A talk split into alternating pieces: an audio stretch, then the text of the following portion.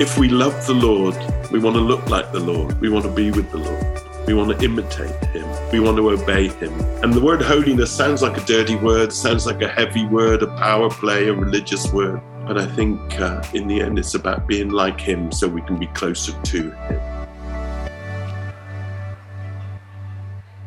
Well, hello and welcome to another episode of the Canadian Church Leaders Podcast. It's Jason here. And I know this is coming a little bit late, but happy Canada Day to everyone listening. It is such an honor to host this conversation about the Canadian church. I love Canada. Canada is not perfect, far from it, not just in our past, but even in our present. A lot of brokenness and pain, but so much beauty and hope. And I'm so thankful that God has scattered churches and church leaders like yourself all across this nation. And I'm full of hope about the future of the church in Canada and what that means for the communities we're leading. And I was thinking about everyone listening today and how we're entering into these summer months. And I know that for me as a pastor, this is a season where I intentionally set apart a little bit of rest. Not that everything slows down, but there's a little bit of margin unless you're a kids pastor, then you're full on doing kids camp and youth pastors doing youth camp. But for others, perhaps maybe this is the season where you've set apart some time for rest. And for me, I've often had good intentions, but not always good follow through. And so I just want to let you know that we're praying for you as you set apart time to pray. I pray that you'd be well rested, body, soul, and mind. Pray that you'd be drawn deeper into God's love and that we would find ourselves as a community coming back in September, strengthened, refreshed, and ready for the season ahead. On today's episode of the podcast, we have Simon Ponsonby with us. He's the pastor of theology at St. Aldate's in Oxford, UK, and we met him on our recent trip to visit the staff and team at Oxford in the UK with the Church Leaders Incubator. And I was stunned by him one of the most humble, thoughtful, engaging people I've ever met, and just someone who's God's hands on his life. He has a wonder and a passion for Jesus that's contagious and compelling. He's a fourth generation preacher, came to faith later in his life. We'll hear about all that in this conversation. He's a writer, he's written some amazing books, and what he does uniquely is makes profound theology and doctrine accessible for everyone. I know you're going to love this conversation. I enjoyed it so much, and I can't wait for you to hear it. But before we jump in, two quick notes. First, if you're listening and you are a Canadian youth pastor or you're on staff with a youth pastor, you need to let them know that we're partnering up with Youth Worker Community to host our very first youth pastors gathering called the Youth Pastor Summit in Vancouver. It's sort of like a conference, but it's a bit different. We're keeping it really small. It's capped at 120 pastors from across Canada. And I think as I'm recording this, there's only like 10 more spots available. We're doing it October 3 to 5 in the city of Vancouver. And while we're going to have great sessions and worship and prayer, we want to rekindle that passion of why we got into ministry in the first place. We're also going to do a ton of workshopping around tables. Let's face it, there are questions that youth pastors across Canada are wrestling with, and there's no book coming out in the next six months that's going to provide all of the answers. So we need to look to one another to have some robust conversation. We're going to bring in some thought leaders and we're going to circle around tables and have some important conversations about how we can serve youth, lead them to Jesus, help them follow him in this time and place. It's going to be amazing time. And so, if you're a youth pastor or you know a youth pastor, let them know about this first Canadian Youth Pastor Summit. We'd love to have you. You can apply now or put your name on the wait list if it's sold out when you get there at youthpastorsummit.ca. Youthpastorsummit.ca. And lastly, one final note before we jump into today's interview. Our friends at Compassion Canada have been so generous in their support of this podcast. And the reason why is because they believe in the local church and they believe in supporting pastors like yourself. The whole foundation of compassion is to work with churches, to serve churches around the world, to serve the least of these. And Compassion is fully committed to seeing how they can partner with pastors like you and support you in your goals. And so at the end of today's episode, we have a short conversation between Mike Paninga, a member of the Compassion team, and a church that they've been partnering with for years and been seeing beautiful impact together. And so we wanted to give a picture of the work they do with Canadian churches. So stay tuned for that conversation after we hear from today's guest. Okay, with all of that said, let's jump in to this meaningful conversation with Simon Ponsonby. Well, Simon, it is pretty special to be with you. For those that don't know you, give us a little window into your life and ministry. Sure. Well, thanks, uh, Jason. And it was a pleasure to meet you, privilege to hang out with your uh, team last week. And thanks for inviting me onto the podcast. Um, I'm Simon, married to Tiffany. Uh, we've been married 33 years. We've got two grown up lads. And uh, I'm currently a minister. I say currently, I've been a minister for 23 years in mm. Oxford. For seven of those, I was university chaplain. I was the official evangelical chaplain and uh, had seven fantastic years um, from 98 to 2005 running a, a ministry for the students.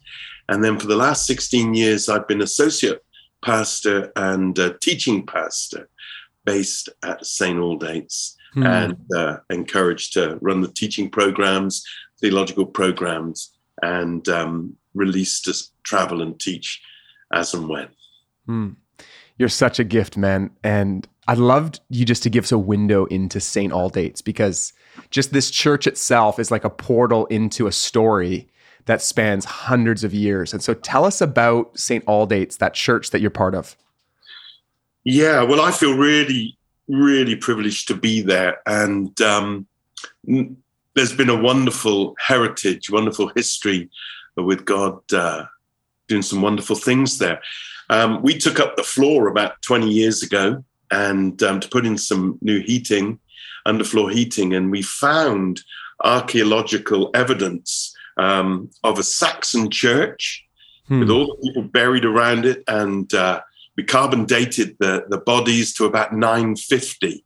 So they're in oh. our main our main uh, worship center in the center of the there's a Saxon church, and then there was a Norman church, and then there was a medieval church, and so our church is built um, probably 18th century, but on the foundations of these other worshiping communities that have probably been there for upwards of 1100 years, and wow. uh, that feels really awesome. You know, we we had to reinter and, and have a service of blessing for all the bodies that were buried underneath us. But we we kind of feel that we're, we're drawing on on you know their faith, their prayers, their tears, their faithful witness over the centuries.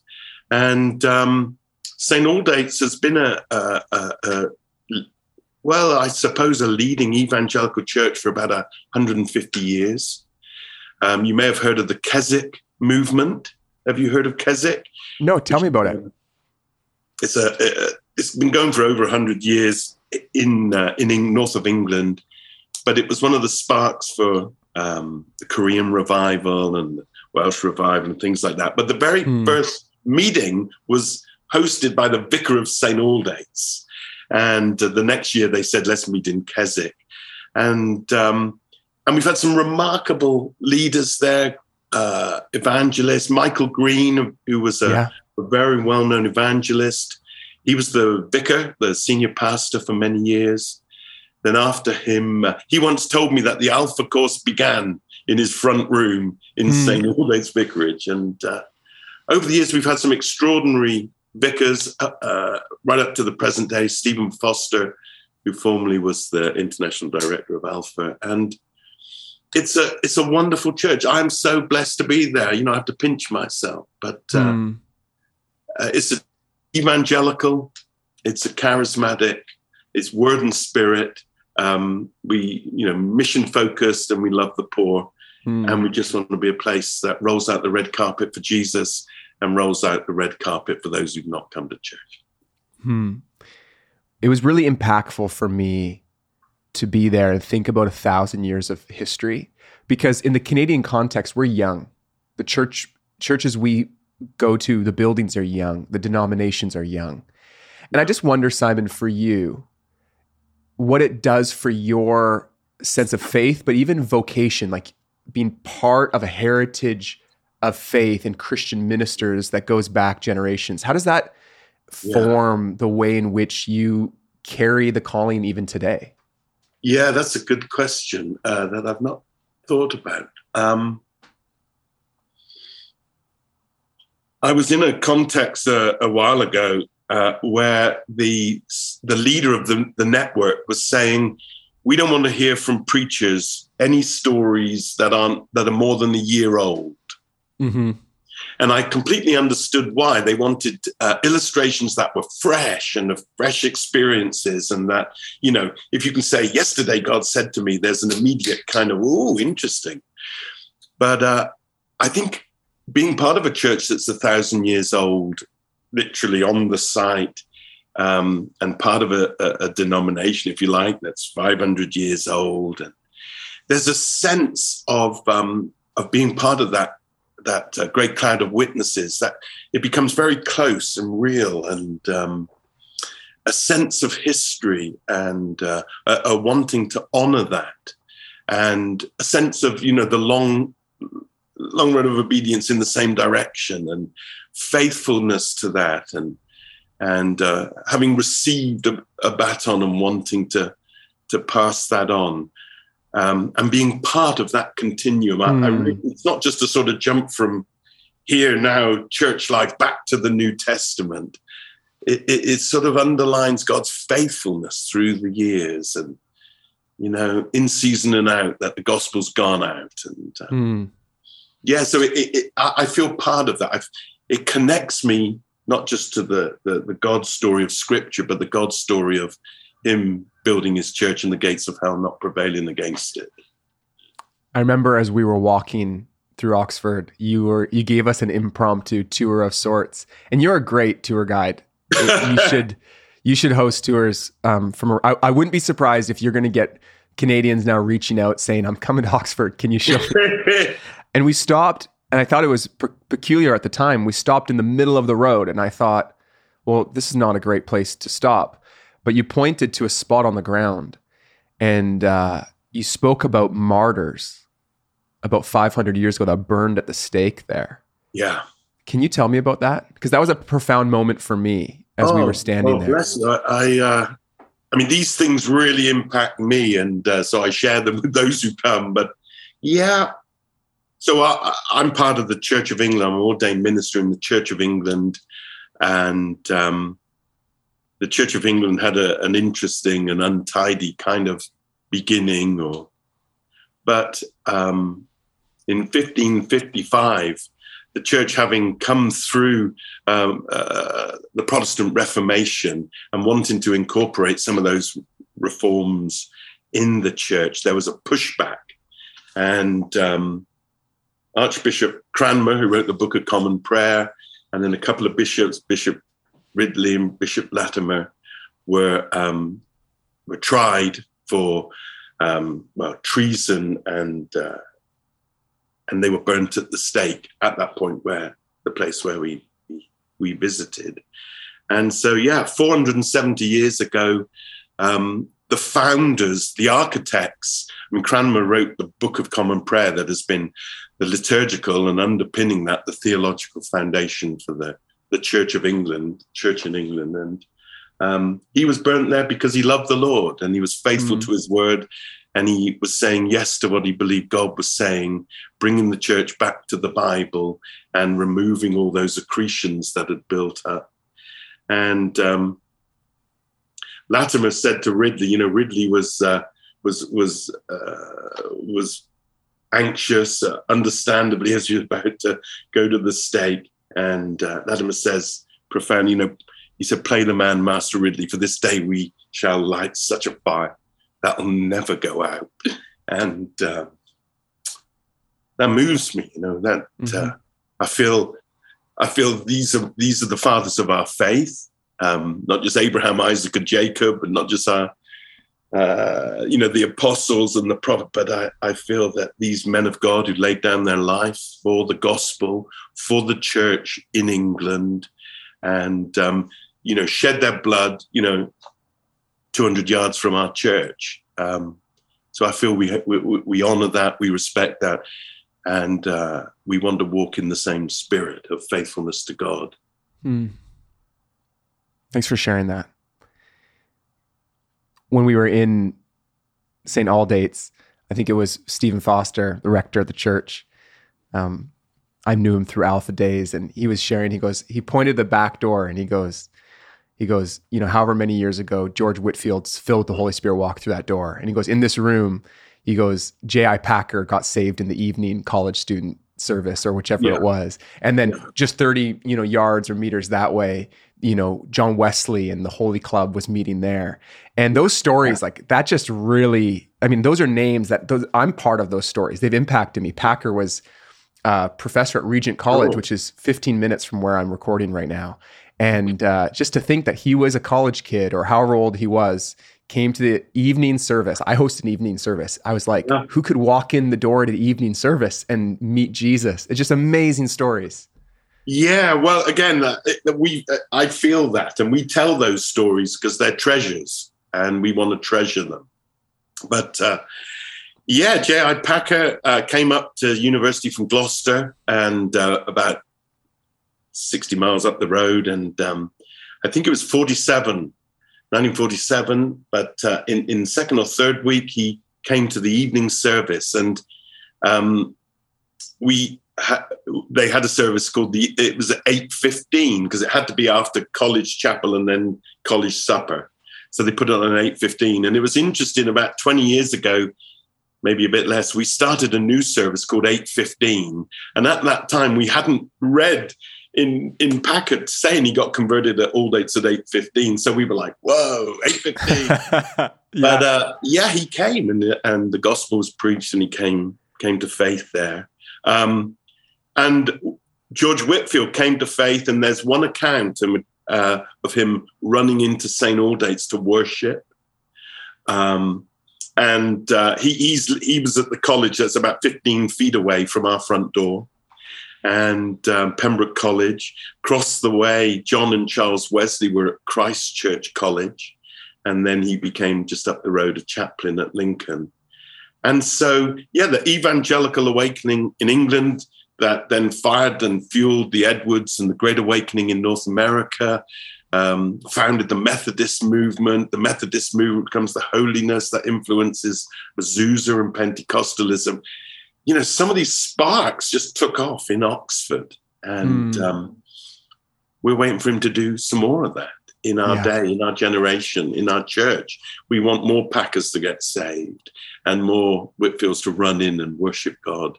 Mm. And uh, it doesn't have to be in our church, but we, we want it to happen in our town and in our time.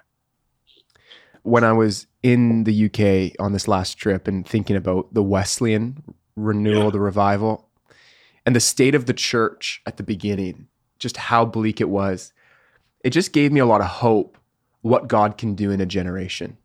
Yeah. You know what God can do through people and uh, or through a move of His Spirit as He empowers people, and also as I think about church history, there is this sense by like at some point Christianity peaked and it's just been on decline ever since. But that's not actually the story. The story is waves of renewal. And this happens within generations. What the stories we're talking about aren't ancient. You know, we can follow the thread. And I found in my heart as well, Simon, when I was with you and the team there, just praying, God, would you do something like that in Canada? Amen.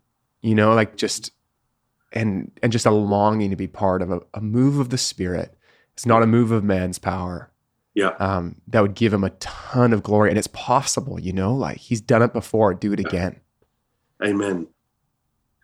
Well, I hear you, and I and I'm with you on that, hundred percent. And um, you know, I, have been at St. Aldate's 23 years, and uh, I've been offered other jobs. I've gone for some other jobs, and I'm still there. But some people say to me, "You've been there a long time. Why are you still there?" I said, "I'm just waiting for revival, hmm. because I kind of feel it could happen here, but." Um, and I, I long for that to happen. And I, I don't just want to read books about revival, I want to be in one.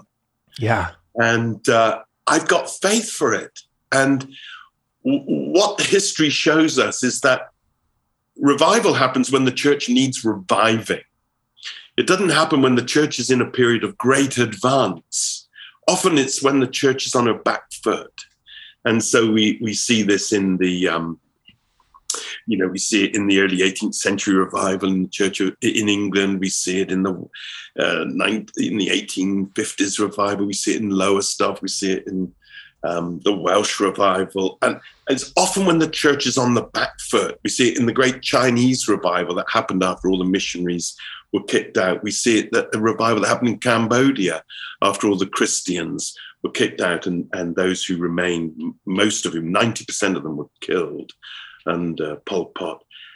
And, uh, and often it's when the church is on a back foot that then God, you know, that she's desperate and uh, calling out to God, and God shows up. I, I'd, I'd love it if he showed up before then, but it often seems that it's when when we're in decline, when the pressure's on, when it seems that the world, the flesh, and the devil are taking a lot of ground, that then God rends the heaven and comes down, hmm. and the earth quakes at his presence. And um, I'm longing for that. And um, one of the things I, I, I've observed reading the histories of revival is that almost always they are led by young people. They're led by people in their late teens and 20s and early 30s. So when the uh, evangelical awakening happens in England, the Wes- Wesleys and Whitefield are in their third, they're in their 20s. Jonathan Edwards is 30 when the revival breaks out. Evan Roberts in the Welsh revival is early 20s. Mm. Um, and this can just be iterated out. You just see it time and time again. But often there's a there's an older guy with a white beard hanging around and just adding a little bit of fuel for the fire. Uh, so I'm excited, and um, increasingly I'm looking and praying that God will uh, raise up that young generation of leaders um, and invariably young men and women who catch fire mm. and then go and set their culture, their community, their countries on fire. But I'm believing for it. God doesn't change. It's part of his modus in the past. And so I'm looking for it now. Yeah. I love it. Simon, I'd love to hear more about your story. I know that you were a butcher. How did you make the move from butcher to vicar? Hey, well, I was a butcher and I absolutely loved it. Uh, when I left school, uh, I did a couple of things, but I ended up in the meat trade and I qualified as a master butcher quite young.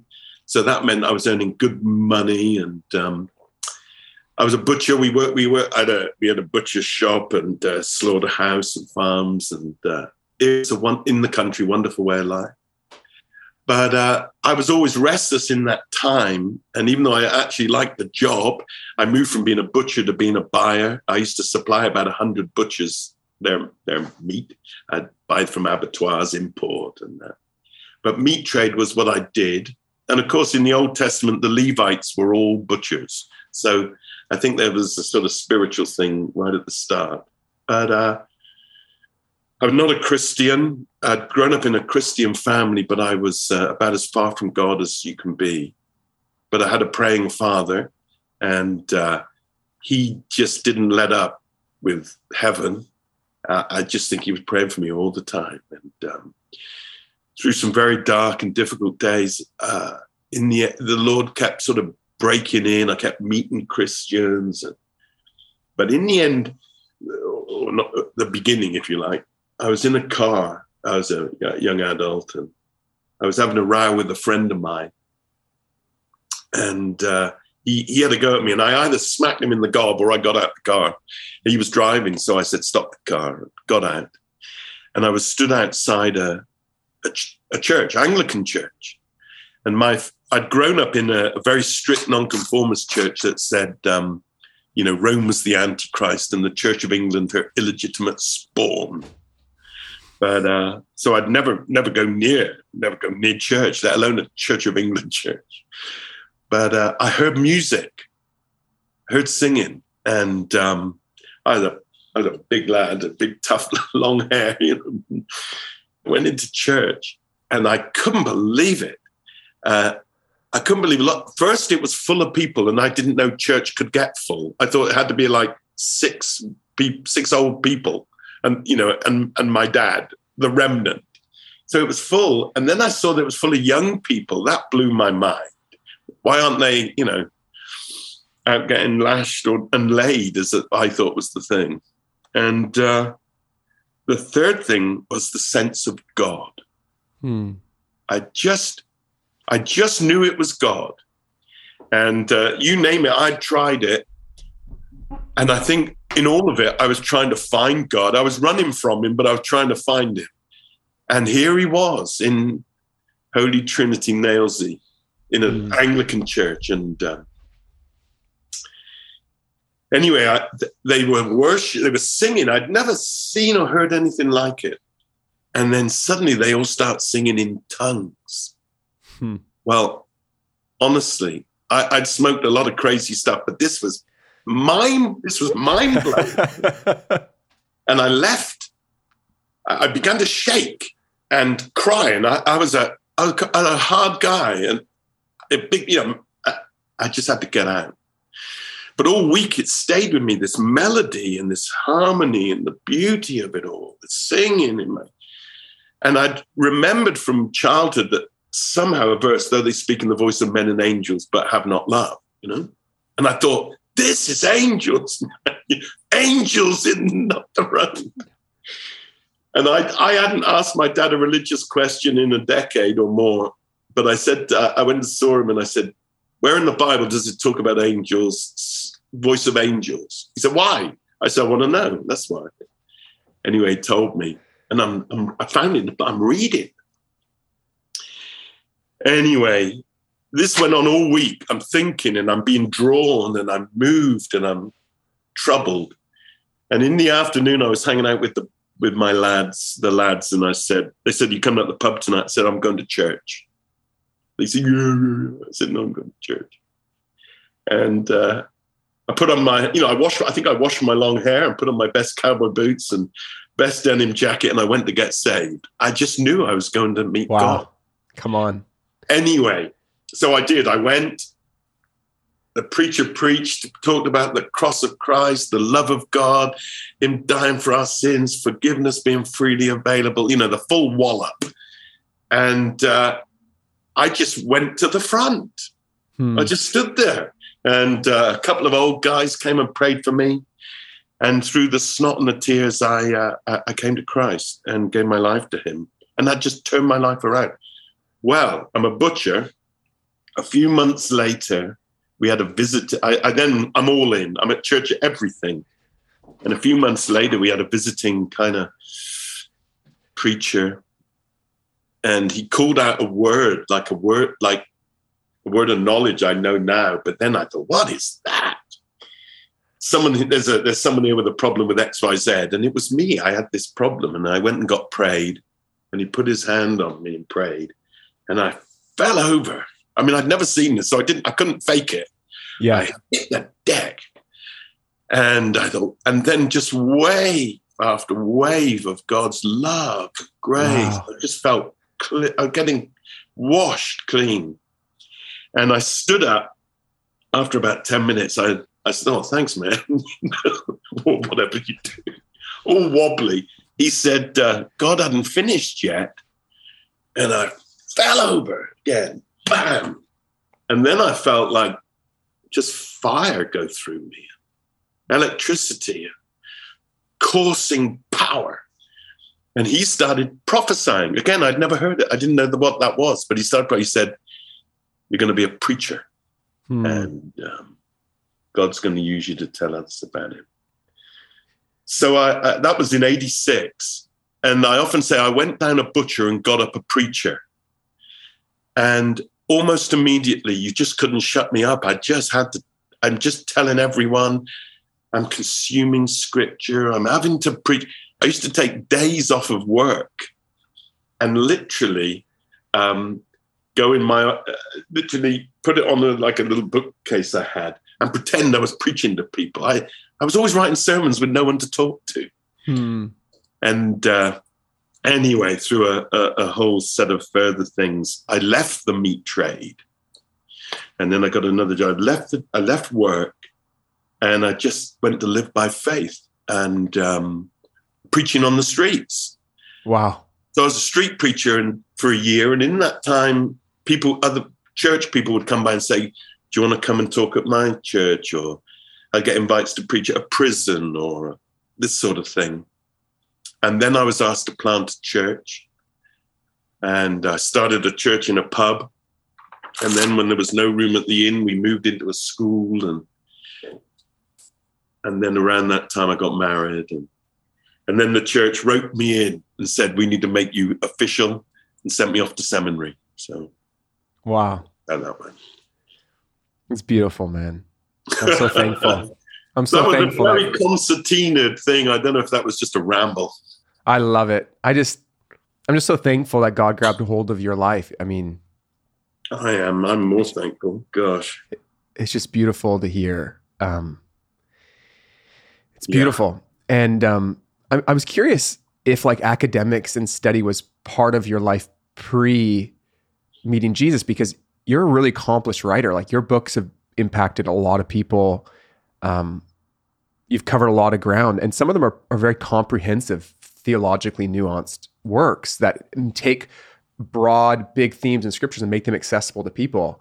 Yeah. And so I'm just curious about even that journey. You know, yeah. Well, thank you for for for saying that about them. Um, I uh, I dropped out of school I, uh, at 16, and um, I had what we call O levels, but like for, I just four, I, I, passed four, which meant I failed five hmm. at the age of 16, at, at the sort of halfway through high school. You know?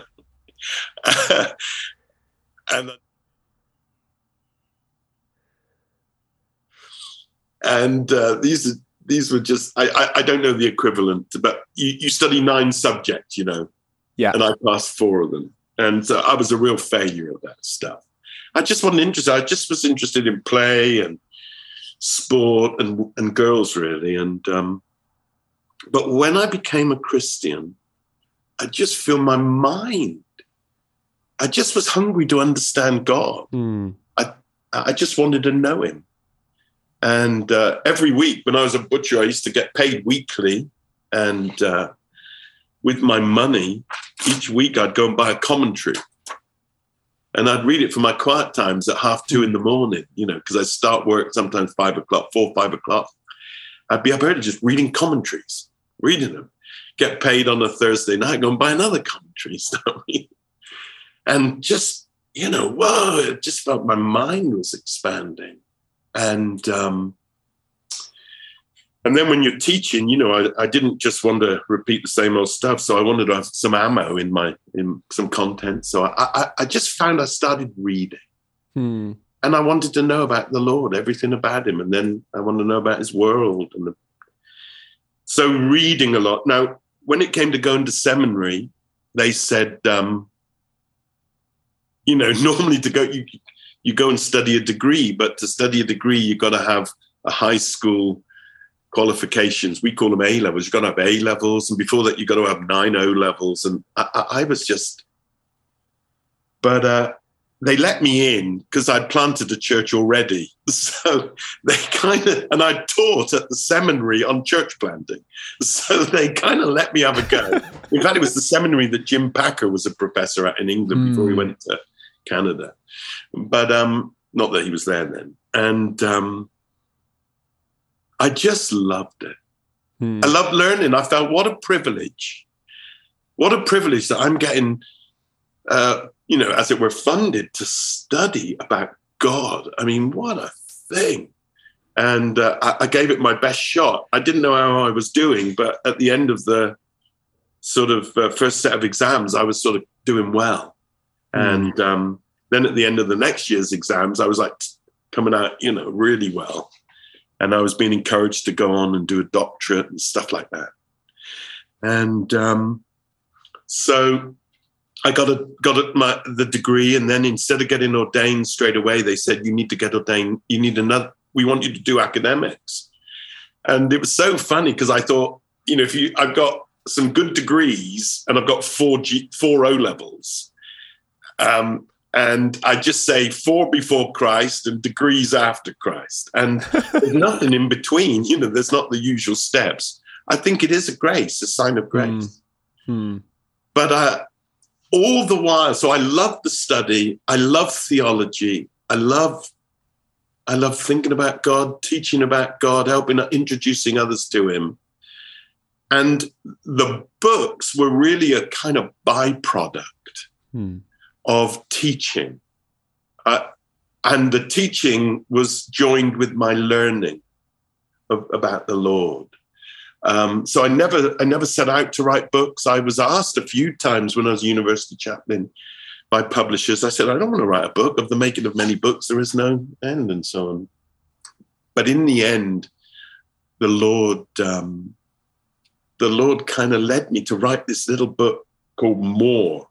Hmm. And then um, I was then that opened up all sorts of opportunities, and then I just felt this sort of de- desire and encouragement, and so I tried writing a book every year or two after that. Hmm. And each year I'd set myself a theme, and I'd just give a year. I'd give like a year to the theme, and then try and write a book on it. Hmm. I'd love to chat about a few of them. Um, there's one that you've written called Amazed, and it's about this question Am I still amazed by Jesus? Like, Yeah. is, is there still awe and wonder?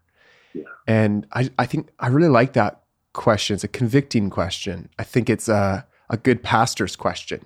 Yeah, Um, we get up and try to, I think it's fair to say, awe, like give people awe and wonder, like proclaim Jesus. And then Yeah. we go home and we, I ask myself the question, do. I have that awe and wonder? Can you tell me a bit about that piece and, and, and not just the book, but what that means to you because it came out of, of a personal place for you.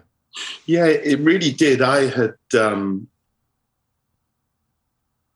you know, I'd been on the road for quite a while, um, doing hundreds of conferences, and I was really burnt out on it.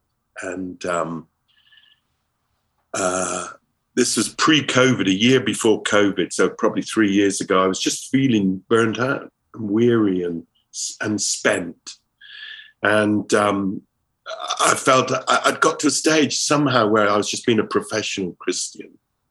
And I was doing it because I was asked to do it. I was meant to do it. I couldn't do anything else. But the the, the flame, the fire, the passion um, had gone. And uh, you know, I think in ministry we can all go through seasons like that. But that's where I was at. And um, I went to Michael Green's funeral. You said you, you, you knew of Michael or knew Michael. He was a great leader in mission and in renewal. He was a tutor at Regent for years. He was our, our vicar, and he'd been a mentor of mine. And I went to his funeral, and I think he was 91, I think. Uh, he'd written about 70 books. He was a man on fire. And, I, Hmm. and I'm at this funeral thinking about this man and uh, hearing the testimonies. And I thought, this man was ablaze till the end. I mean, he was all fire, you know. And um, I thought, here am I, middle aged, and I'm I'm I'm just not. Something's gone wrong. And um, that was like on the that was uh, say on the Wednesday. On the Thursday, I'm working on a sermon for Sunday, and I've got a text. And I'm reading through the gospel passage, and it just said, and you know, they were amazed at Jesus. And I, I sat there, and I'm in the coffee shop, and, and I thought, am I amazed at Jesus?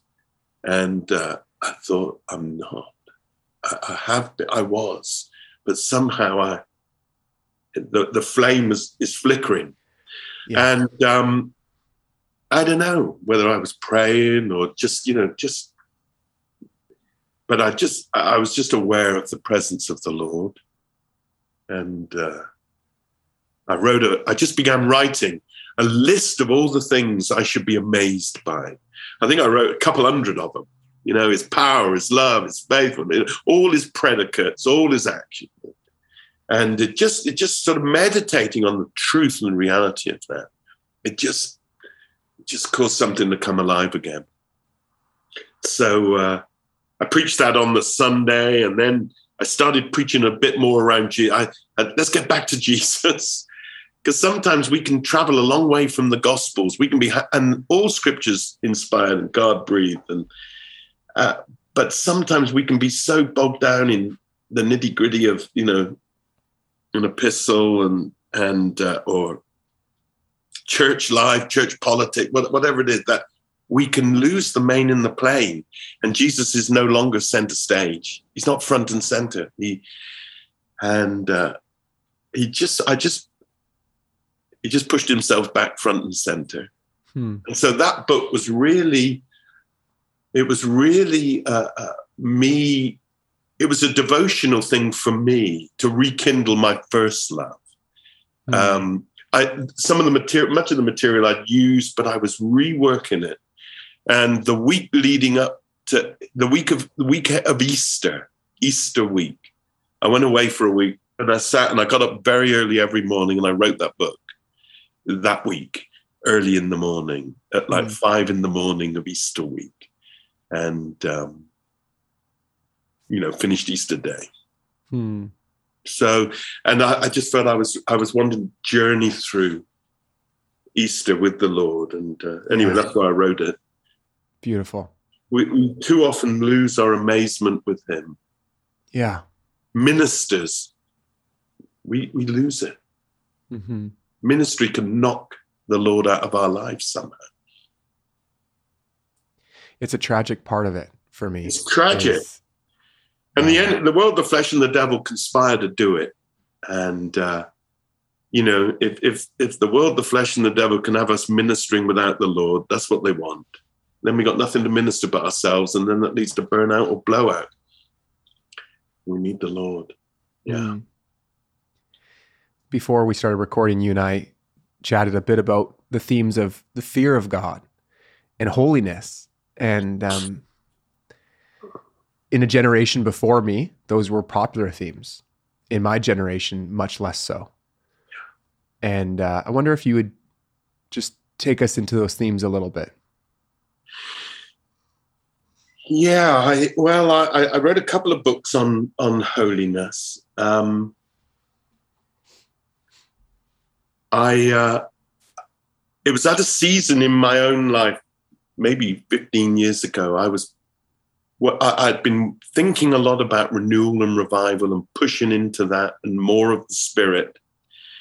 And uh, essentially, that the Lord did a kind of flip on me and said, um, "You want more of me, and I want more of you."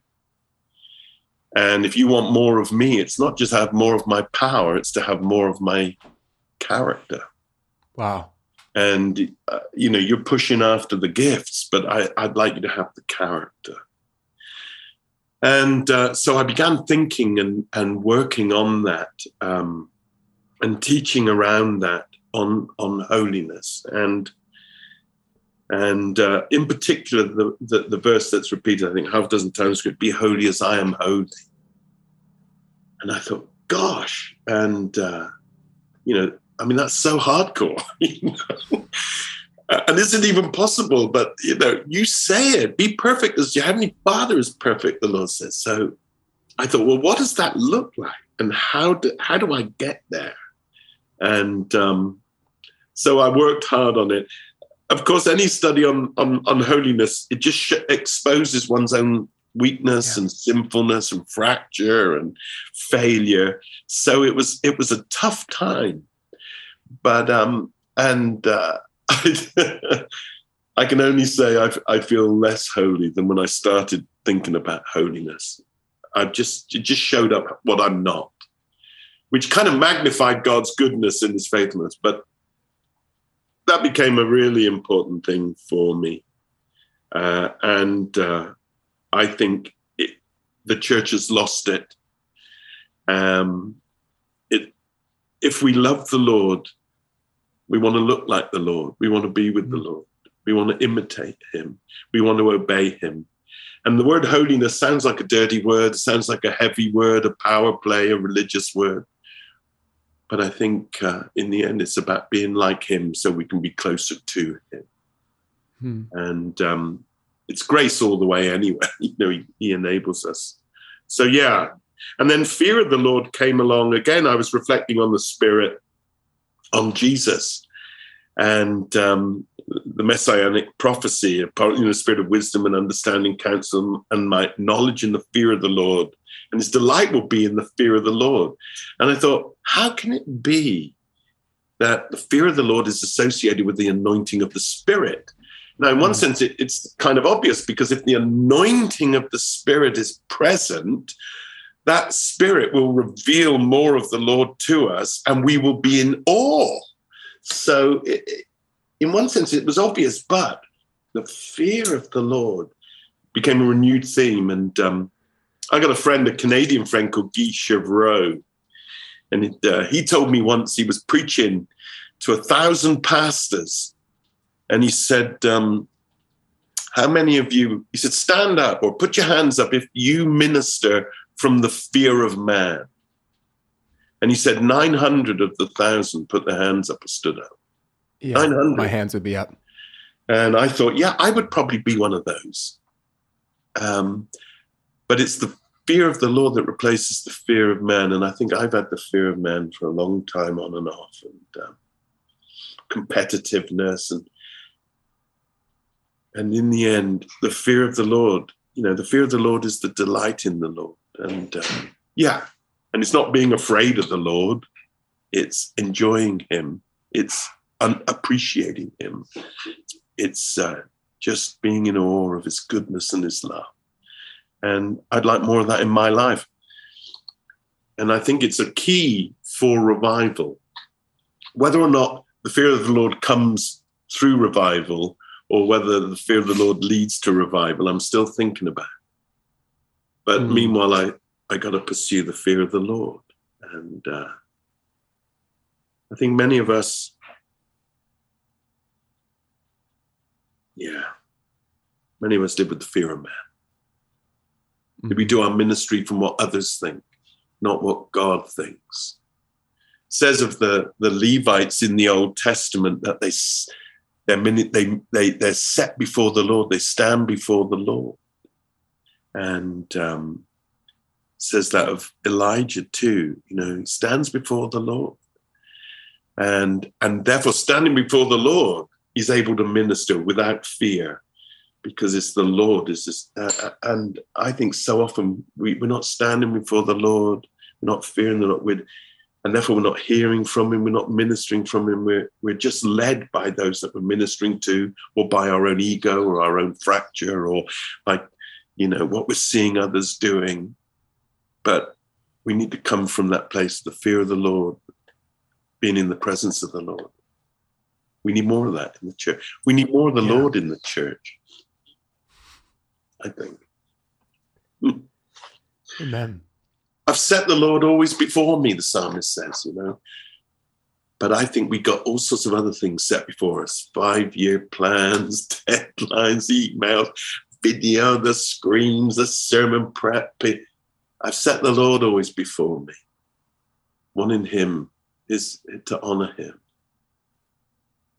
Easy for Him to get pushed aside Yeah.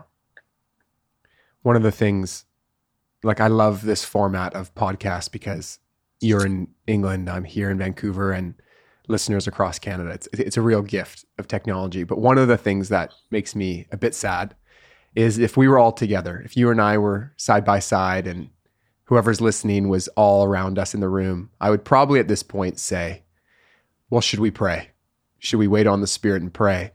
And I don't know what that looks like best in this format. But I wonder if before we just wrap up the conversation, Simon, if you would pray for me and my friends who are listening, pastors in it for a long time, some in a short time, and scatter all across Canada. If you'd pray for us um, into some of the things we talked about and and whatever is on your heart, just want to receive that. Well, Lord, we bless you we bless you, Lord. Yeah. We thank you, Lord, that when we were still far off, you met us in your Son and you brought us home.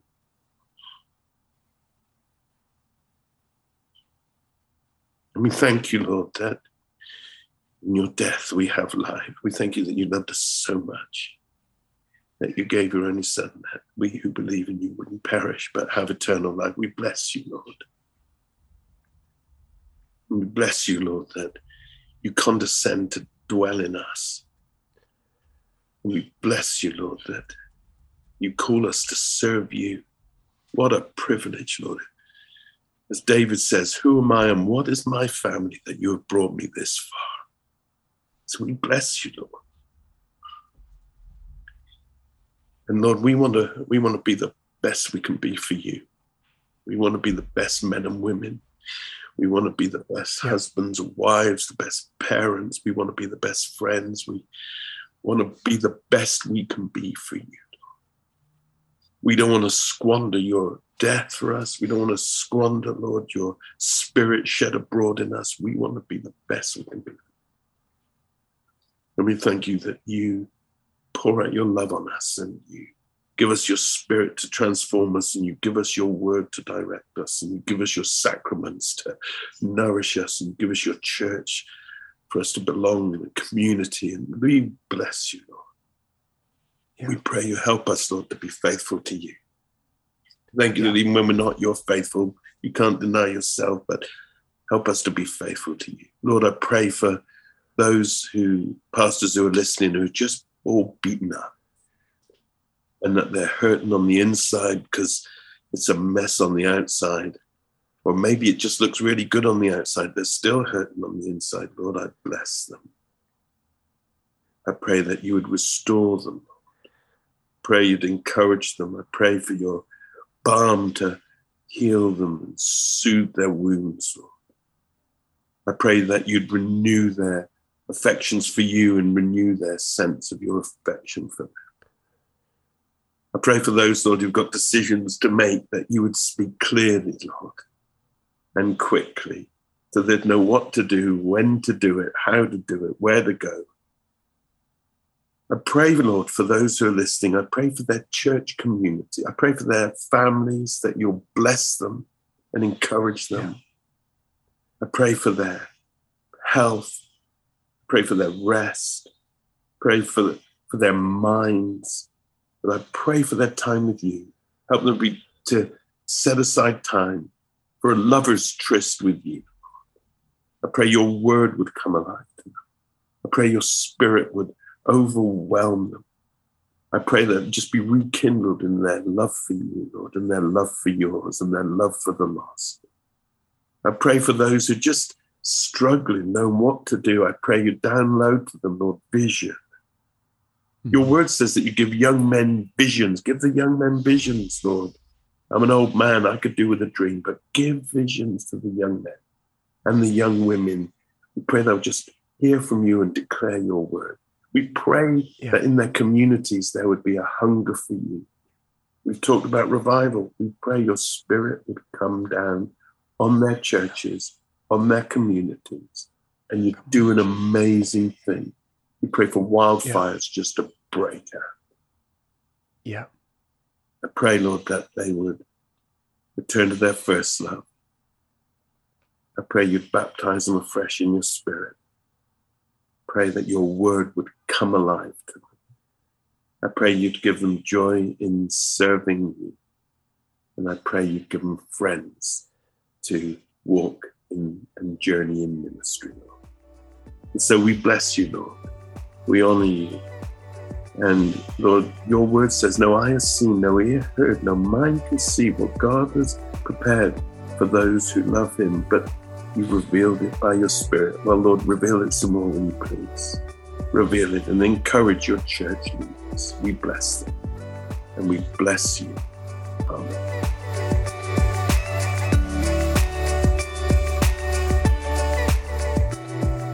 Well, I want to say a huge thank you again to Simon for making time to chat with us.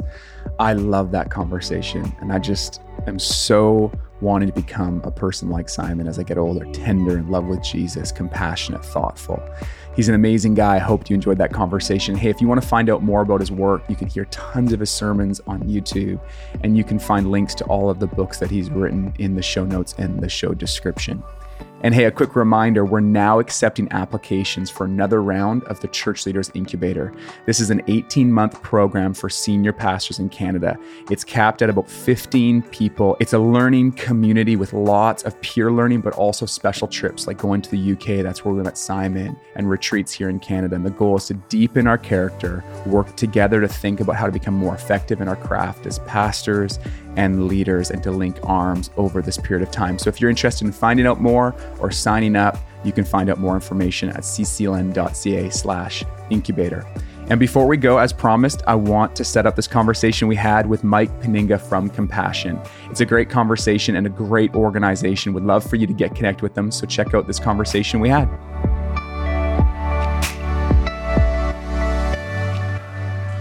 Hey there, friends. My name is Mike Penninga, and I serve as the Director of Partnership Development at Compassion Canada. We just couldn't be more excited to support the great work of the Canadian Church Leaders Network, both through this podcast and through the Pastor Incubator Program. We love it. As a former pastor for 18 years at two churches here where I live in Kelowna, BC, I can tell you from firsthand experience that compassion loves the local church. In fact, we do our work of child poverty alleviation exclusively through the 8,200 frontline church partners in the 27 countries that we work in around the world. But what the good news is, is it's not just the overseas churches that we care about. We have hundreds and hundreds of church partners in Canada.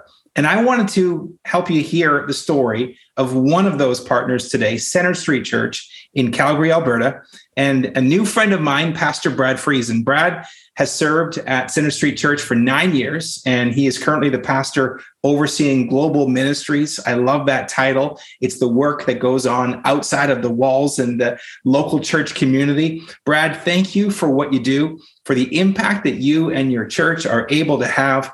I'd love to know from your perspective, Brad, why has compassion become such an important partner for Centre Street Church as you seek to be a kingdom impacting congregation?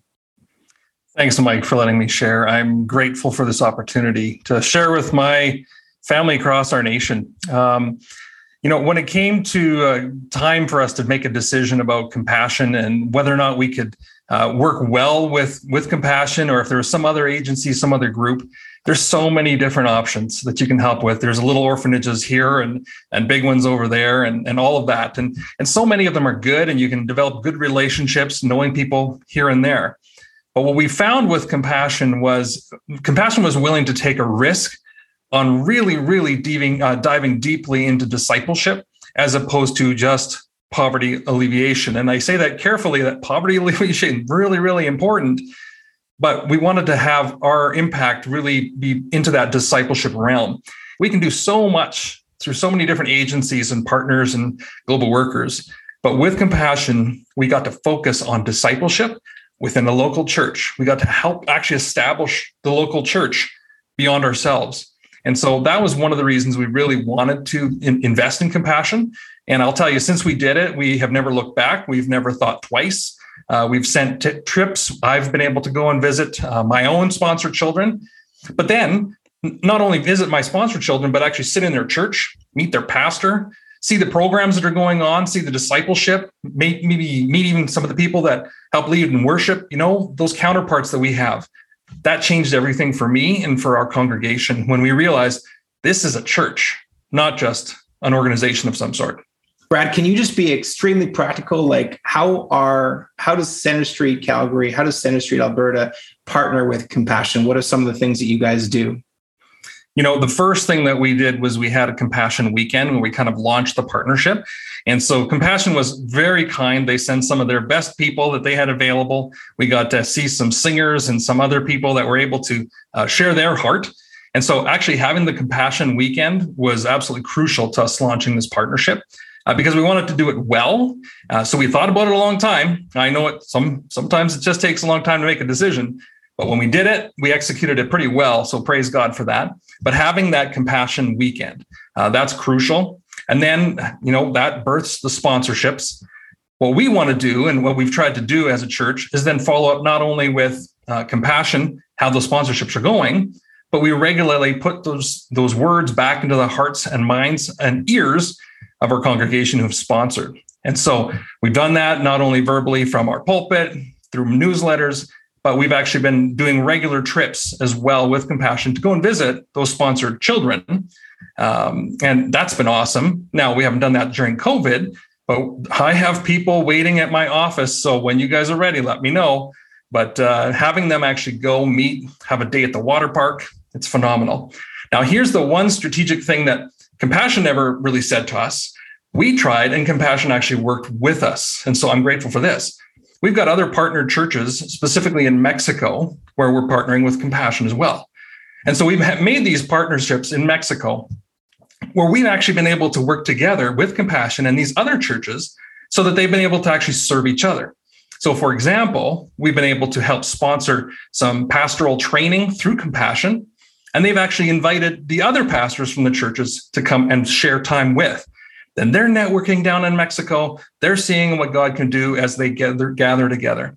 So we just took that initiative. And what we loved about Compassion was they're willing to work with whoever to get the job done. And we just happened to have church partners down there. So it was really, really strategic partnership for us uh, that made a lot of sense. It's awesome. Brad, uh, it is amazing to hear those words from you, to see that true partnership. And we're talking to pastors across the country right now. And we're using this phrase this year, if only you knew. It's actually a national campaign. If only you knew uh, the impact of sponsorship, the impact of your partnership. You're talking to pastors right now through the Canadian Church Leaders Network. How would you answer that question? If only you knew when it came to how a church could partner and be on global missions in alignment with Compassion's work? I think if only you knew what impact one of those weekends can do, uh, it can change the ethos because you start hearing the stories. And if you're one of those blessed ones, you get to maybe have a compassion sponsored child that has graduated from the program and, and done something amazing. If only you knew the impact that those students, those, those kids that were once sponsored, that are now leaders within their nations, within their their worlds. Man, if only you knew what that would do. It changes everything. Brad, this is a special story just for you and our audience today, and it happened yesterday. It's Monday mm. that we're filming this. It was Sunday in Ottawa, and we had a guy come up to one of our Compassion Sunday booths, and he goes, I was a compassion beneficiary kid in Haiti. I now live in Canada and I'm an engineer and I want to begin giving back and I want to sponsor. And that happened yesterday in wow. Ottawa. And so I just want to say to pastors um, across the country, um, thank you for your partnerships. Thank you for your interest. Thank you for coming alongside us. Brad and Centre Street Church, you guys are accomplishing so much from a kingdom perspective. Uh, indeed, we have 1,200 church partners in Canada and growing. So if you're listening to this, if you're part of the CCLN network, if you want to find out how you can start, go to compassion.ca, send an email to church at compassion.ca and we can get your church started. We can have conversations with you about how you can be a part of this global kingdom work that indeed um, is really releasing children from poverty in Jesus' name. Thank you, Brad. Thank you, Centre Street Church. Thank you, CCLN. We're cheering and praying for you in this new chapter.